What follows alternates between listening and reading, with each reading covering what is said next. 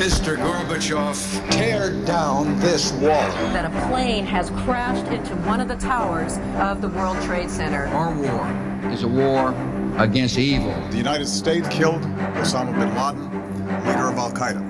Make America strong again. What is the Facebook exactly? It's an online directory that connects people through universities and college. Yes, we can. I am here to, to announce my retirement from the game of basketball. Rap star Tupac Shakur died last night. So let's start again. All right, open your eyes. Atlantic Talks. Hoje em dia, os jovens vivem com muito mais insegurança económica e social e numa sociedade muito mais desigual do que aquela dos seus homólogos dos anos 50. Os socialistas democráticos, socialistas e alguns socialistas marxistas têm peso na política americana como a gente não imaginaria há algumas décadas. Portanto, isso é surpreendente.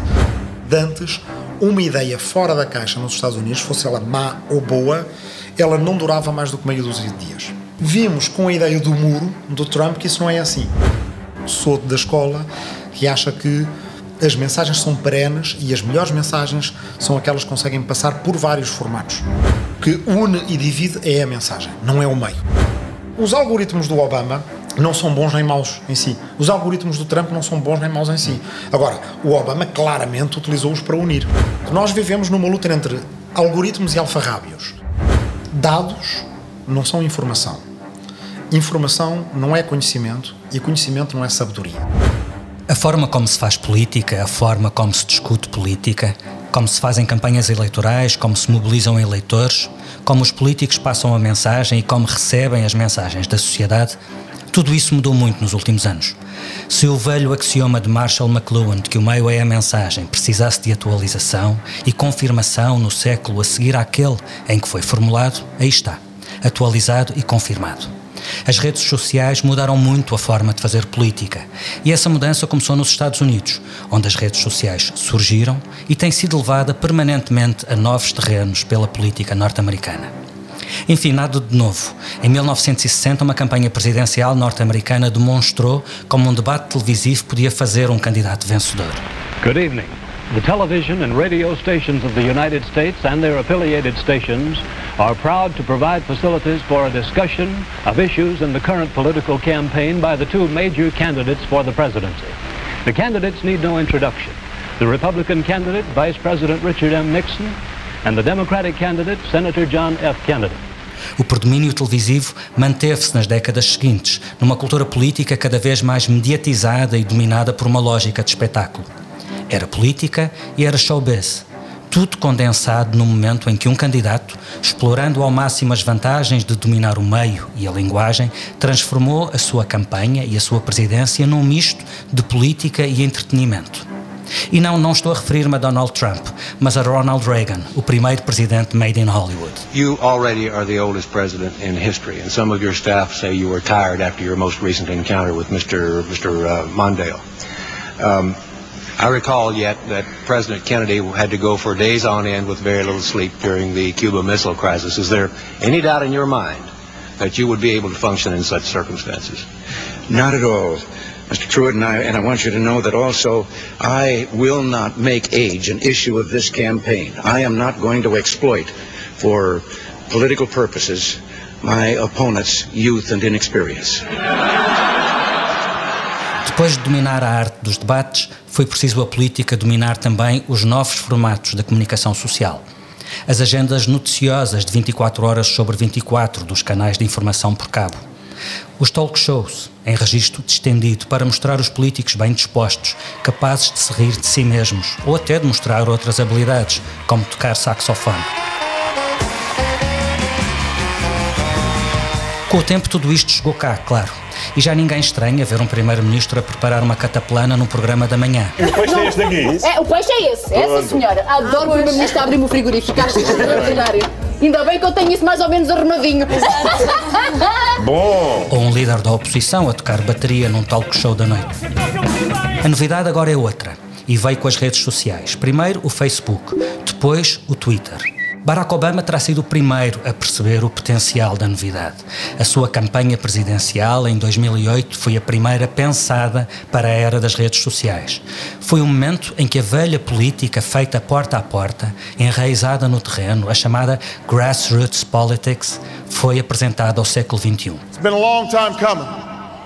But tonight, because of what we did on this day, in this election, at this defining moment, A partir daí, nunca mais nada foi igual. Obama descobriu uma ferramenta incrível para fazer política, mas ainda estava longe de perceber todo o seu potencial. Esse só nos foi mostrado, para o bem e para o mal, pelo presidente seguinte, Donald Trump. I doubt I'd be here if it weren't for social media, to be honest with you, because uh, there is a fake media out there. I get treated very unfairly by the media. So, so when somebody says something about me, I'm able to go bing, bing, bing, and I take care of it. E agora que já vimos como é, como será? As ferramentas digitais mudarão a política para sempre? E em que sentido? Unindo ou dividindo?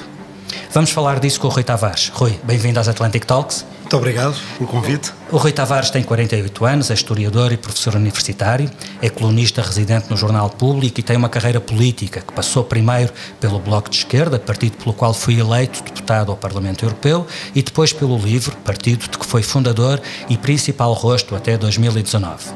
No primeiro semestre de 2020, o Rui Tavares foi professor convidado na Universidade de Massachusetts, onde deu aulas de História da Europa e História de Portugal.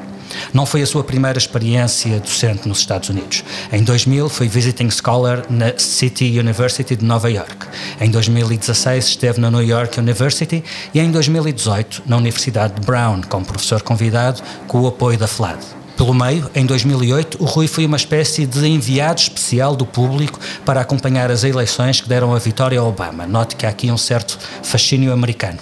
Na sua última estadia em Massachusetts, o Rui voltou a um projeto antigo de escrever um livro que, por acaso da pandemia, acabou por ganhar a forma de podcast antes de chegar às livrarias. Aquilo que vos proponho nas próximas semanas é que me acompanhem ao longo de um livro que ainda não está acabado e que se chama precisamente Agora, Agora e Mais Agora, acrescentando-se-lhe um ponto de interrogação. Se ainda não ouviu Agora, Agora e Mais Agora, recomendo que o faça, mas só depois de ouvir esta entrevista. Rui, começamos pelo fascínio americano. Fala-me disso. Uh, bem, uh, obrigado, Filipe, pelo convite. Uh, há, há, um, há, um, fascínio que, que é tardio, no, no, no meu caso. eu venho de, de de uma família, se calhar, típica do pós-25 de Abril e do sul de Portugal. Uma família à esquerda, com tios comunistas, numa aldeia que tinha muito voto comunista e, portanto, alguma desconfiança em relação aos Estados Unidos, uh, ouvida não é nas conversas e nas discussões familiares. Eu nasci em 72 e, portanto, o verão quente. como eu, em 70, Guerra Fria. É, 75, 76, 77. Uh, um, um, primo que fosse um bocadinho menos à esquerda já corria o risco de ser insultado como imperialista. Uh, e, portanto, esse era o ambiente hiperpolitizado e hiperpolarizado do Portugal nos, nos anos 70. Uh, e as minhas referências talvez no estrangeiro eram ou pela cultura o Brasil, em grande medida, também o Chico Buarque, o Caetano Veloso e a história da oposição brasileira e lembro-me de ter seguido como miúdo as diretas já, uh, ou algumas referências depois na faculdade como uh, uh, mais, mais, europeias. E aí um, um, professor que me influenciou muito, chamado António Manuel Espanha, que faleceu no ano passado e que era um grande historiador. Mas o Espanha, a certa altura, foi dar aulas aos Estados Unidos, à Johns Hopkins, à Johns Hopkins, Hopkins, Hopkins. Em, em, Baltimore e mandava-nos uns, uns e-mails de lá. Isto era no início do e-mail, em 95, 96. Nós estávamos no ICS, fazíamos parte de equipas de investigação dele, que ele criava para poder dar uma saída profissional de investigação aos alunos que iam sair da, da faculdade, portanto criava equipas com 10, 15 pessoas, aproveitava dinheiros europeus e, e, e depois estava nos Estados Unidos e escrevia-nos. E os postais que ele nos ia mandando dos Estados Unidos eram eram muito interessantes, quer dizer, lembro que uh, de, de, nos dar uma ideia da diversidade uh, americana Uh, e de, de, um e-mail que, que ele nos mandou assim ao acaso em que dizia a América é uh, aquela rapariga ruiva que está ali a tomar um café na, na outra mesa. Uh, a América é esta gente, estes estudantes todos que estão à minha volta. Portanto esse é um primeiro momento em que eu me lembro de dizer a não, primeira característica que te agarra é a diversidade. É, é, é o primeiro momento em que eu penso é, eu era capaz de me apaixonar pelos Estados Unidos, nunca tendo ido lá e não vindo de uma família ou de uma cultura especialmente uh, americanófila. Claro, como toda a gente, via cinema americano, ouvias música ouvia música americana, etc. Romancistas não era, não, não, não, era assim a minha âncora emocional longe disso. Então, pouco depois disto, em 2000, eu vou pela primeira vez aos Estados Unidos e desembarco em uh, abril de 2000 em Nova York. Uh, vou primeiro para uma, para uma cidade do outro lado do rio, uh, portanto, no estado de New Jersey, chamada Hoboken, que é a cidade do Frank Sinatra, e a cidade também de uma banda que eu gosto muito, são os Jolatengo. Uh, e fiquei lá só dois ou três dias, em casa de uns amigos de uns amigos académicos, no, de, de estudos portugueses, na altura, um casal ele americano, ela italiana, e depois venho viver para o East Village durante um mês que é um, um bairro extraordinário de Manhattan. Durante um mês tive aquela mesma experiência de, de diversidade, que aí sim já me cativou, mas por outro lado me parece outro mundo agora, é outro mundo pessoal e outro mundo político. Fazendo fast forward para 2020 e voltaste a, a, a, viver nos Estados Unidos em 2020, mais tempo, aliás, do que da, da, dessa primeira vez em 2000, o que é que mais te impressiona neste momento americano? Portanto, eu a partir daí fui várias vezes aos Estados Unidos, principalmente quase sempre Costa Leste, mas com uma ida uma vez ao, ao, ao Far West, portanto ao, ao, Estado do Novo México e aos outros ali à volta, para um congresso. E eh, as mudanças são, quer dizer, qualquer guinada uh, é absolutamente inesperada, ou seja, são inesperados sobre inesperados. No, outro dia pus-me pus a fazer um exercício. Lembro-me de em 2000 ter estado sozinho a jantar num restaurante, a ler um livro, e ao lado uh, a assistir a um daqueles grandes momentos da, da sociedade americana, que é um date. Que é uma coisa muito diferente daquilo que a gente tem aqui, quer dizer, não se namora como se namora em Portugal, ou no Brasil, ou, ou na Europa. Um date é quase uma entrevista de emprego, e portanto eu estava ali, não conseguia ler o meu livro, e estava a ouvir uh, uh, primeiro a mulher, depois o homem, depois era um casal heterossexual, o que no, no, no, East Village ou no Greenwich pode Village. perfeitamente poderia, ser com a mesma um, um caso minoritário ser, uh, pode, poderia ser um caso minoritário naquele restaurante e uh, as perguntas eram muito concretas. Qual é a relação com a tua mãe, o que é que tu fazes para o trabalho? A tua relação com o dinheiro, a tua relação com, com, com tudo? E só faltou aquela pergunta sacramental que se faz agora nas entrevistas de emprego que é onde é que tu te vês daqui a 10 anos? Ou daqui a 20 anos?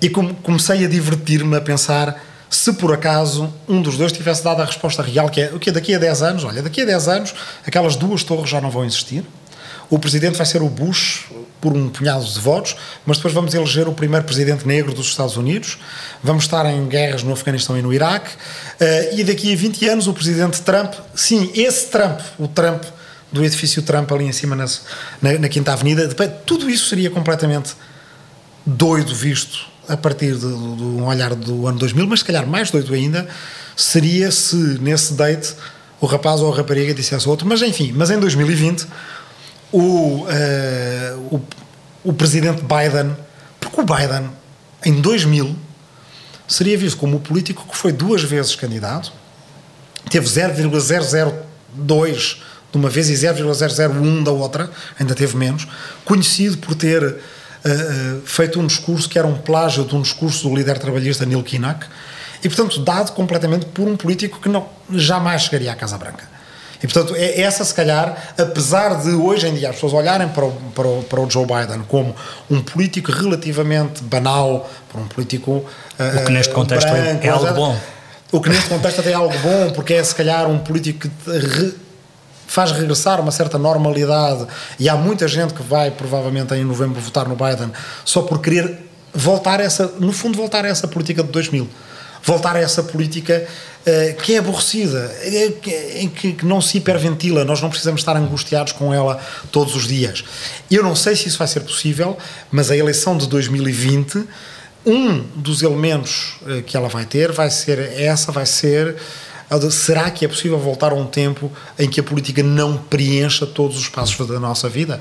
Eu, numa das primeiras entrevistas das Atlantic Talks, fiz a mesma pergunta a alguém que do ponto de vista uh, político e ideológico está numa posição muito diversa da tua, uh, foi a Paulo Portas, e eu perguntei-lhe o que é que mais o impressiona neste momento americano, e ele respondeu imediatamente a fratura social.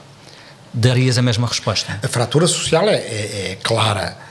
E, aliás, é a coisa mais explica... impressionante daquilo que se passa na América neste momento, é, da tua opinião. Ela, ela foi mudando vigorosamente e gradualmente a partir dos anos 80, ou seja, precisamente com Reagan e com a década neoliberal, por assim dizer. Mas aí havia Mas, essencialmente uma fratura política muito vincada.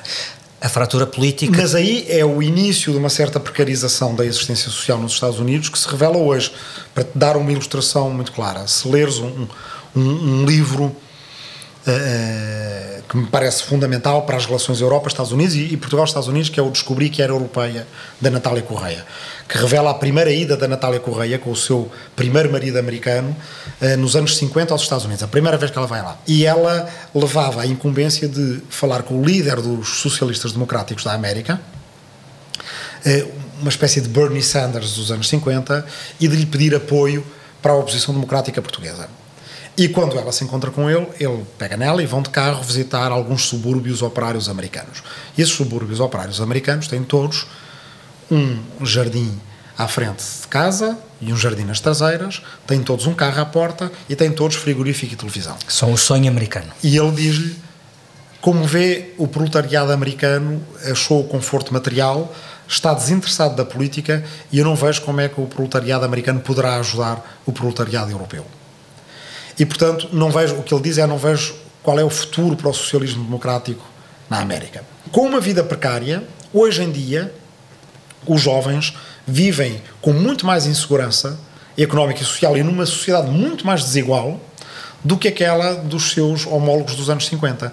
O que significa que os socialistas democráticos da América, DSA, que nos anos 50 o seu líder deu quase por completamente perdidos nessa conversa com a Natália Correia, hoje em dia têm, muita, têm centenas de milhares de militantes.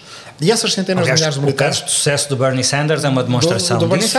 E, e, toda uma geração de, de, de, de, políticos progressistas que, sobretudo nos últimos dois anos, conseguiram, conseguiram Exatamente, entrar. O que acontece Alexandra é que, Ocasio-Cortez ou a Ilana Omar. Exatamente, todo. o que eles fazem é. O que eles fazem é operar através do Partido Democrático e, portanto, a polarização também deixou de haver republicanos progressistas e democratas conservadores. Os dois partidos estão mais separados do que nunca foram. Os seus eleitorados são mais claramente de esquerda e direita, portanto, se nos Estados Unidos, nos anos 90, havia um bocadinho aquela ideia de ser uma sociedade pós-ideológica, onde a esquerda e a direita já não faziam sentido, isso já não existe. E os socialistas democráticos, socialistas e alguns socialistas marxistas, têm peso na política americana como a gente não imaginaria há algumas décadas. Portanto, isso é surpreendente. Mas outra coisa, talvez, que seja surpreendente, para complementar, portanto, eu acho que a resposta do, do Paulo Portas é uma resposta que faz sentido e explica porque é que a política americana uh, uh, potencialmente pode virar muito à esquerda nas próximas décadas. Hoje em dia não se sente tanto isso porque a virar à esquerda Trump... ou extremar, no sentido em que não, tens um ela extremou muito à direita, desde o Tea Party pelo menos, e agora com, com, o fenómeno Trump, e poder haver um efeito espelho à, uh, à esquerda. Ela extremada já está, mas há uma possibilidade eh, de que ao mesmo tempo que a vitória do Trump eh, ajudou a mascarar, quer dizer, durante muito tempo o jornalismo andou atrás do eleitor do Trump como se essa fosse a realidade social americana, quando a realidade social americana não é uma realidade social tão conservadora. Desde logo, porque ele perdeu no voto popular, não é?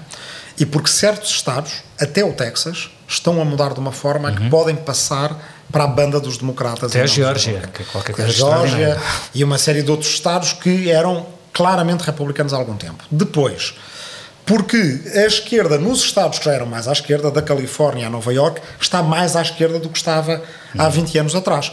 E, portanto, até o próprio Obama, que em 2008 ganha as eleições como um centrista, Uh, ele hoje em dia vai dizer, se ele fosse candidato agora, não teria o mesmo programa e não ganharia as eleições como centrista. Para ganhar, ele teria que ter um programa mais progressista ainda e mais claramente de opções públicas. Não faria o Obamacare que fez em 2009, 2010, faria um sistema de saúde mais público.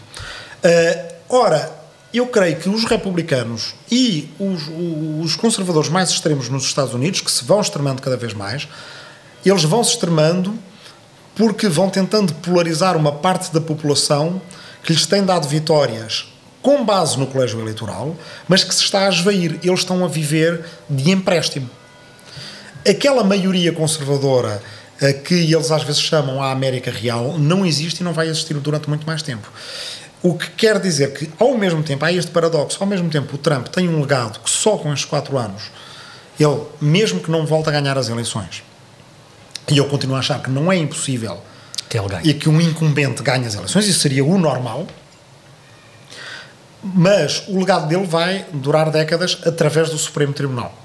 Uhum. Porque conseguiu meter dois juízes conservadores no Supremo Tribunal e porque o Obama não conseguiu a seguir à Mesmo quando do, podia tê-lo feito, foi bloqueada essa, essa, possibilidade. Agora, eh, a política, e portanto, esse conservadorismo do Trump vai ter, vai ter um legado, uma, vai deixar uma herança longa.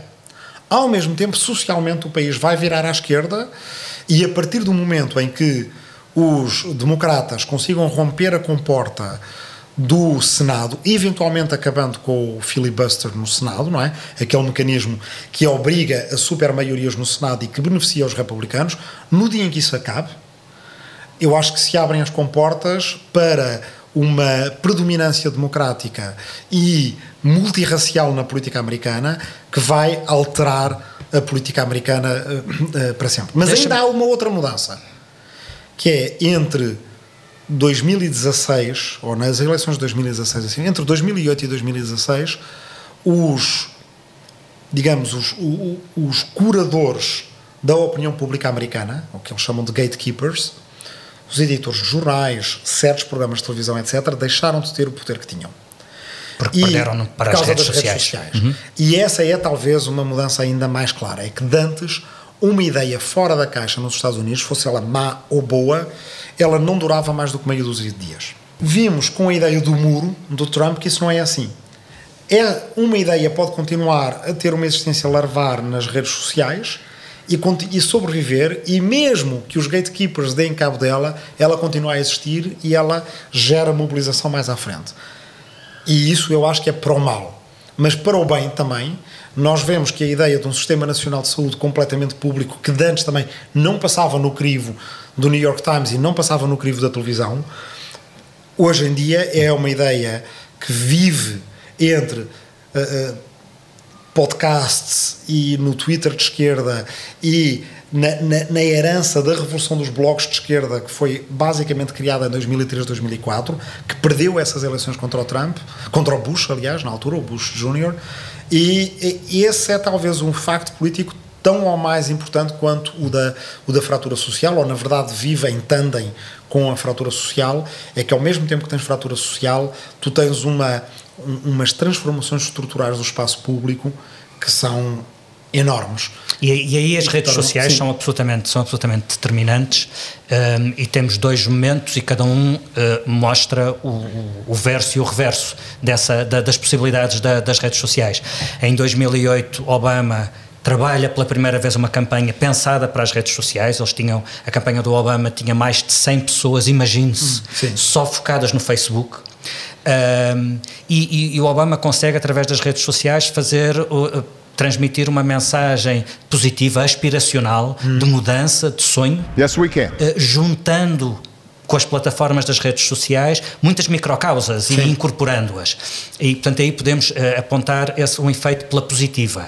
Trump faz exatamente o contrário. Trump consegue mobilizar pelas redes sociais não a maioria conservadora uhum. que tu falavas há pouco e que faz parte dessa narrativa, mas juntar a base, fidelizá-la e garantir que essa base, não sendo maioritária, é suficiente para ganhar, para ganhar eleições. Build that wall, build that wall, build that wall, build that wall, build that wall, build that wall, build that wall, Build that wall. Tu vês aqui o lado, o lado claro e o lado negro da força, uh, verso e reverso, ou haverá, e era esta a questão que se não haverá aqui um duplo critério, do ponto de vista de que quando Obama pega nos algoritmos e os usa para ir mobilizar eleitorado é uma coisa boa, e quando Trump pega nos algoritmos e os usa para mobilizar a sua base é uma coisa má? Bem, no fundo, são, três questões ao mesmo tempo. A primeira é que em política cada derrota traz em si as sementes da próxima vitória. Quer dizer, o caso, bem, há bocadinho estava a falar do, do Biden, que teve resultados residuais nas primárias em que se candidatou e que vai ser um candidato não enormemente não gerando um enorme entusiasmo, nem uma enorme o Biden é a prova de que um homem é o homem e a sua circunstância. Exatamente. Pode chegar finalmente à Casa Branca, à Casa Branca, se calhar décadas depois daquilo que ele sonhou chegar e através de atalhos sendo vice-presidente do primeiro presidente negro dos Estados Unidos, que nunca esperava chegar. Mas o, o, Bernie Sanders também é um bocadinho exemplo disso. Agora, em 2020, fiz alguma campanha com o Bernie Sanders no estado do, do, do New Hampshire, e o Bernie Sanders era um político que também teve, ele teve 0,2% na primeira uh, vez que se candidatou, no Vermont, e depois, da segunda vez, teve 0,1%. Ou seja, não estava a melhorar. Não foi sequer em crescendo. E, e, e, depois de muitos anos na política, primeiro da cidade de Burlington, e depois do Vermont, e depois chega, chega a Washington, é a sua coerência, a coerência da sua mensagem que faz com que ele hoje em dia seja um político que tem a importância nacional que tem. E aqui eu pedi para reservares a ideia da coerência da sua mensagem, porque vou, vou podemos voltar a Trump mais à frente. Podemos pegar, podemos aplicar esse conceito a Trump também. E portanto, como cada derrota traz em si as sementes da sua próxima vitória, a vitória do Obama em 2008 ela começa a nascer em 2004 com a derrota do John Kerry, com uma coisa que hoje em dia já não existe, que é uma constelação de blogs a maior parte das pessoas que fizeram esses blogs ainda existem.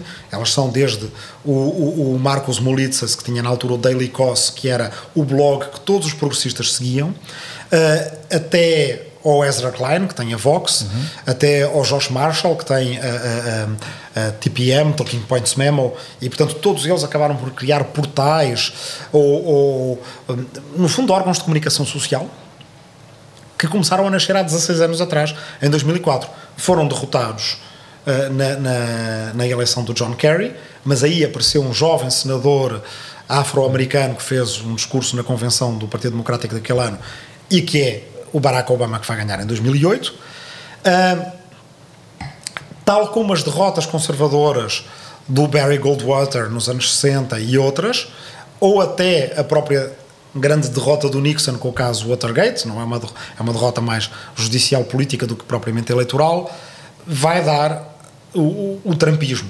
É? De certa forma, o trampismo nasce dessas desses rancores das causas perdidas conservadoras nos anos 60 e 70 e uma vontade de voltar atrás, porque a base uh, republicana neste momento ela é homogénea, decrescente mas homogénea, e portanto fácil de mobilizar com um discurso muito único e, como tu dizias há pouco, a maioria uh, democrática tem ser sempre uma maioria de minorias. Uhum.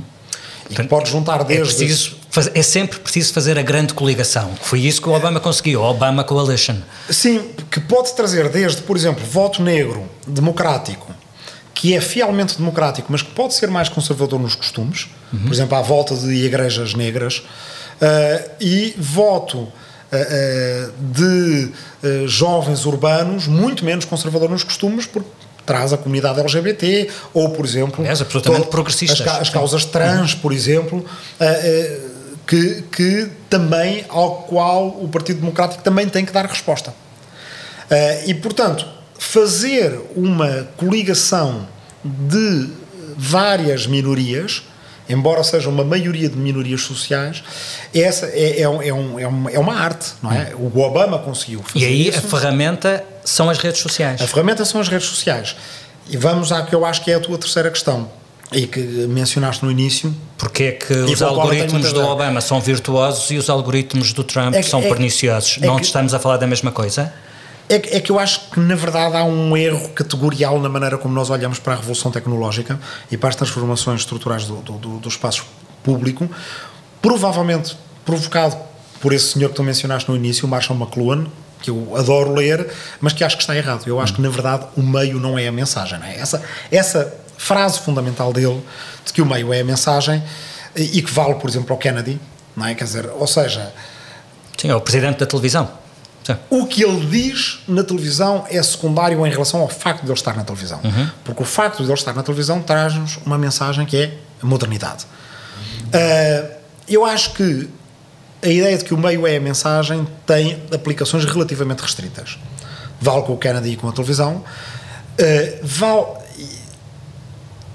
com o Sidónio Paes em Portugal na Primeira República e o automóvel.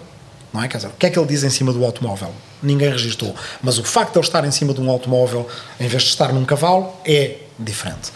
Mas na verdade, o conteúdo continua a ser a mensagem. A mensagem é, para ser tautológico, a mensagem. A mensagem as ideias que tu pões dentro destes microfones para os quais estamos a falar, dentro deste podcast. Eu sou da escola que acha que as mensagens são perenes e as melhores mensagens são aquelas que conseguem passar por vários formatos. A forma como as redes sociais funcionam, olhando para a campanha do Obama, é fácil olhar para a campanha do Obama e pensar: uau, aqui está. As redes sociais servem para unir as pessoas em torno de uma causa aspiracional. O Trump não veio demonstrar que as redes sociais são uma ferramenta muito melhor a dividir do que a unir e, portanto, nesse sentido, quem melhor trabalha com esta ferramenta é quem divide e não quem quer unir. O que une e divide é a mensagem, não é o meio. Uh, nós tivemos uma discussão muito igual nos anos 20, quer dizer, não nós, mas quem estava cá nessa altura, à volta da rádio, nos anos 20 e nos anos 30.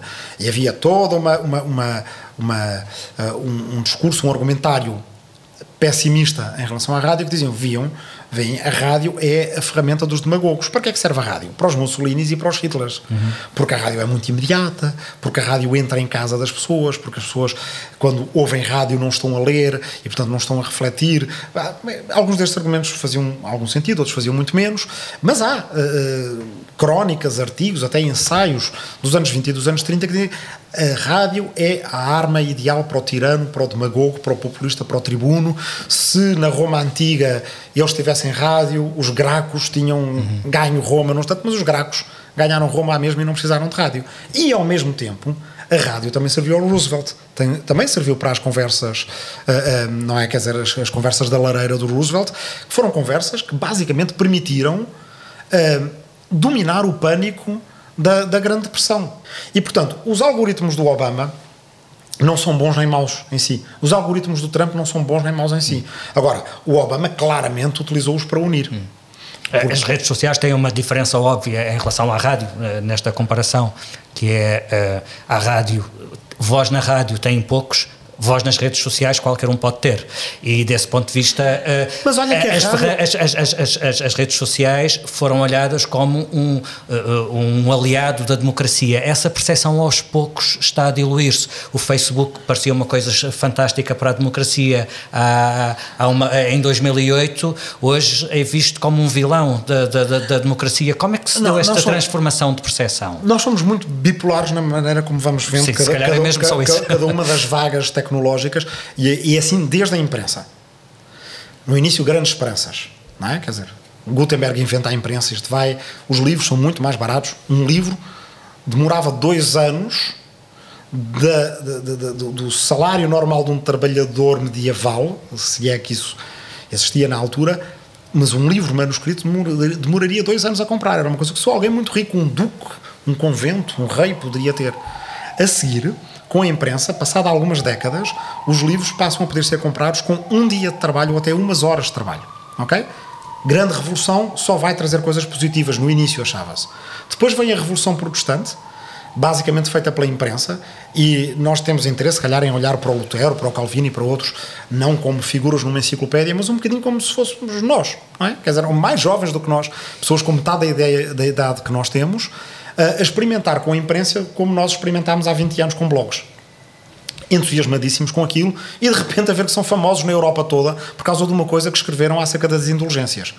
Passado 4 ou 5 anos, o Lutero está a dizer acerca da imprensa e dos livros aquilo que nós estamos a dizer das redes sociais. Atenção, isto é um enorme perigo. Cuidado, a gente sabe como é que começa, não sabe como é que acaba.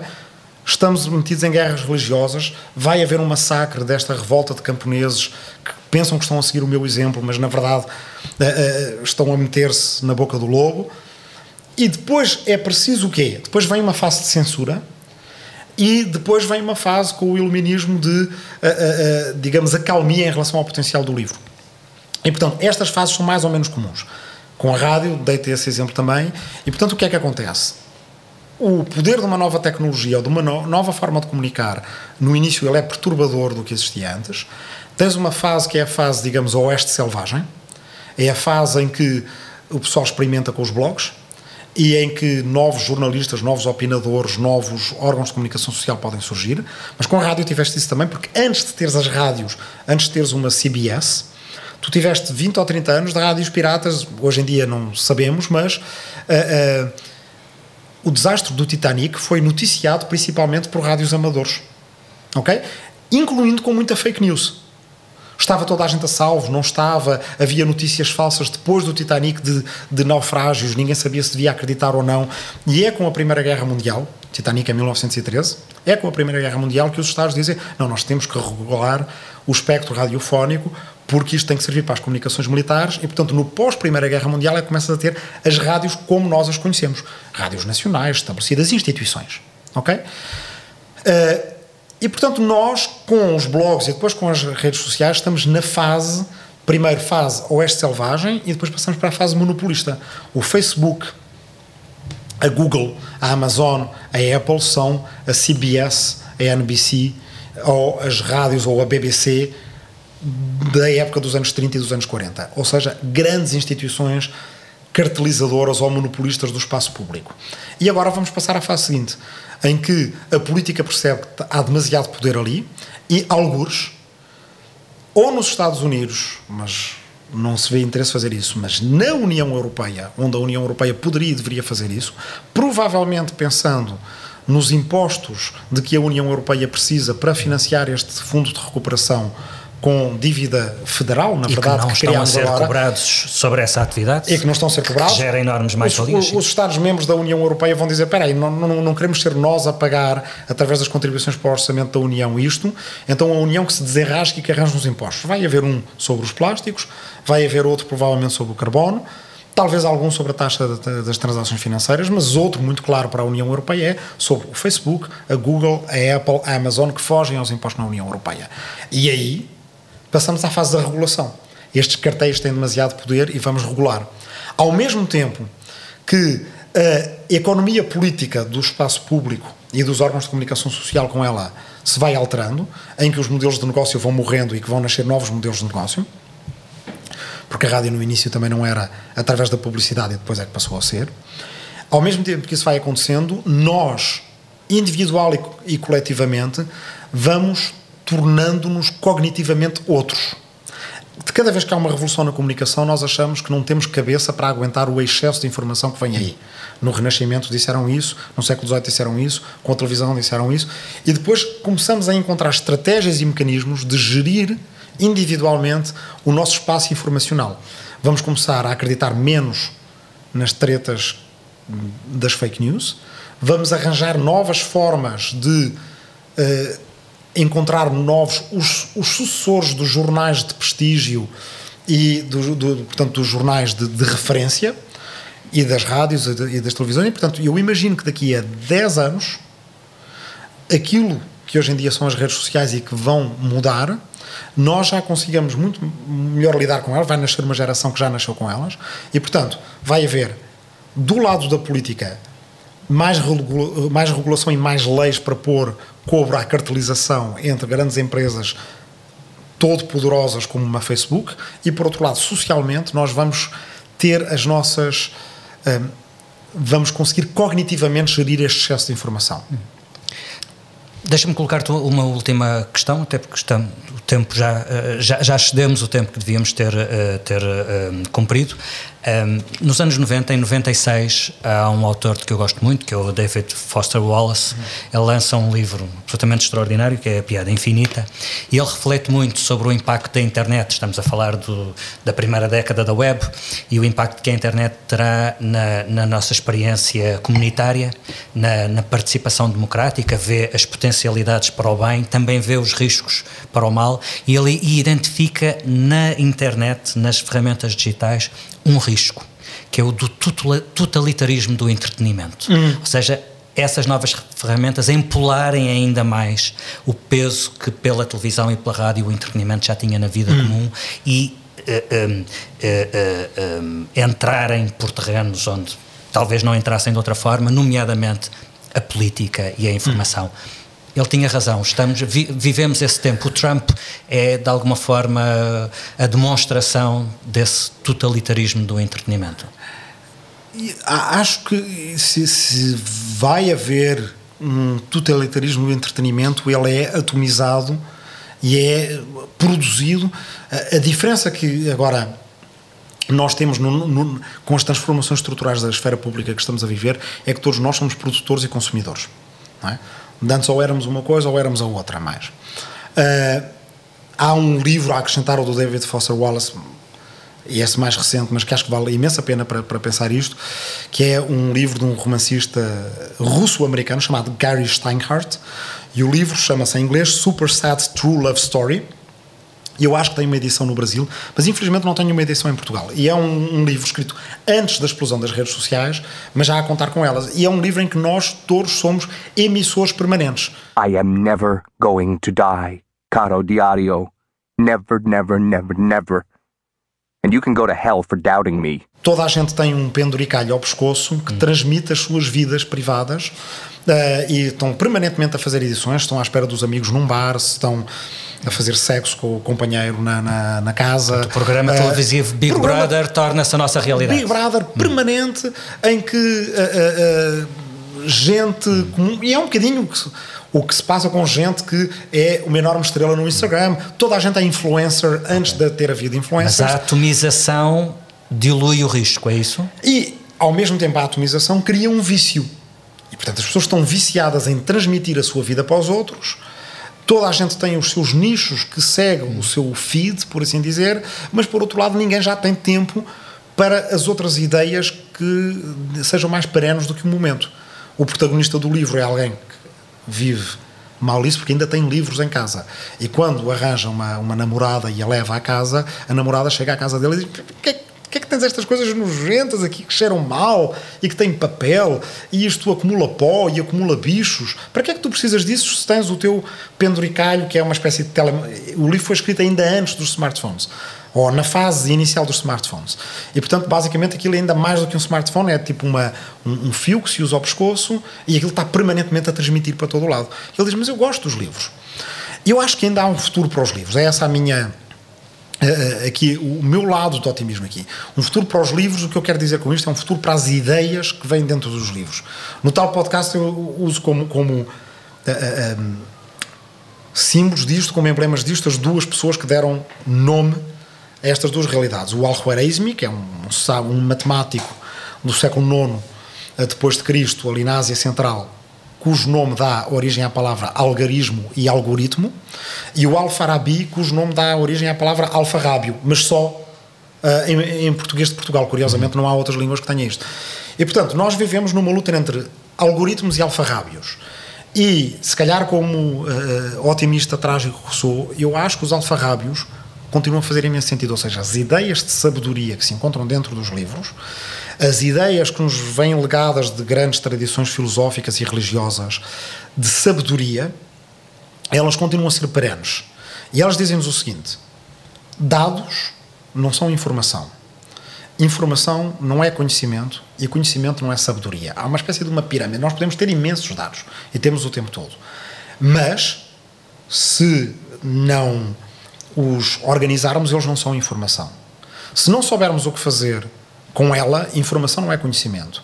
E se não tivermos um fio de prumo moral, baseado em algumas ideias perenes básicas como dignidade, direitos humanos, emancipação, liberdade, felicidade, nós não temos sabedoria. Estas ideias, as tais ideias perenes, elas, às vezes, em momentos de grande perturbação, elas têm que arranjar onde se esconder. É as catacumbas, por assim dizer, não é? Nos anos 30, elas têm que arranjar a resistência para sobreviver. Mas depois é a elas que a gente se vai agarrar. E eu acho que este momento de enorme polarização que nós estamos a viver, eh, em que nenhum de nós sabe muito bem em que acreditar, a que fios de informação se agarrar, porque eles são tantos, nós vamos acabar por encontrar algumas, alguns pontos cardeais nestas ideias antigas de direitos humanos, de democracia, que fazem sentido, fazem mais sentido do que o egoísmo uh, tribal que o Trump nos tentou vender. O egoísmo tribal faz sentido de um ponto de vista instintivo. Se tudo está mal, se o mundo é péssimo e à minha volta só há malandros, Vamos fechar eu vou-me fechar dentro de casa com os meus.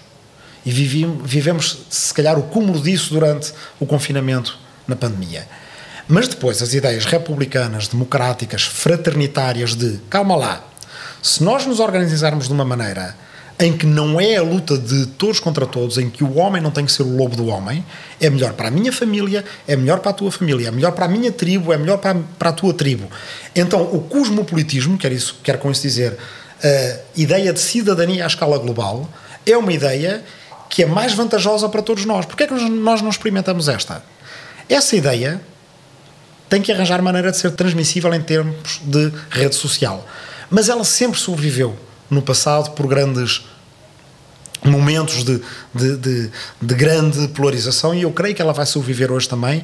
Ela precisa é de encontrar os bons intérpretes que sejam bons pedagogos, tão bons pedagogos para as redes sociais como Roosevelt foi para a rádio.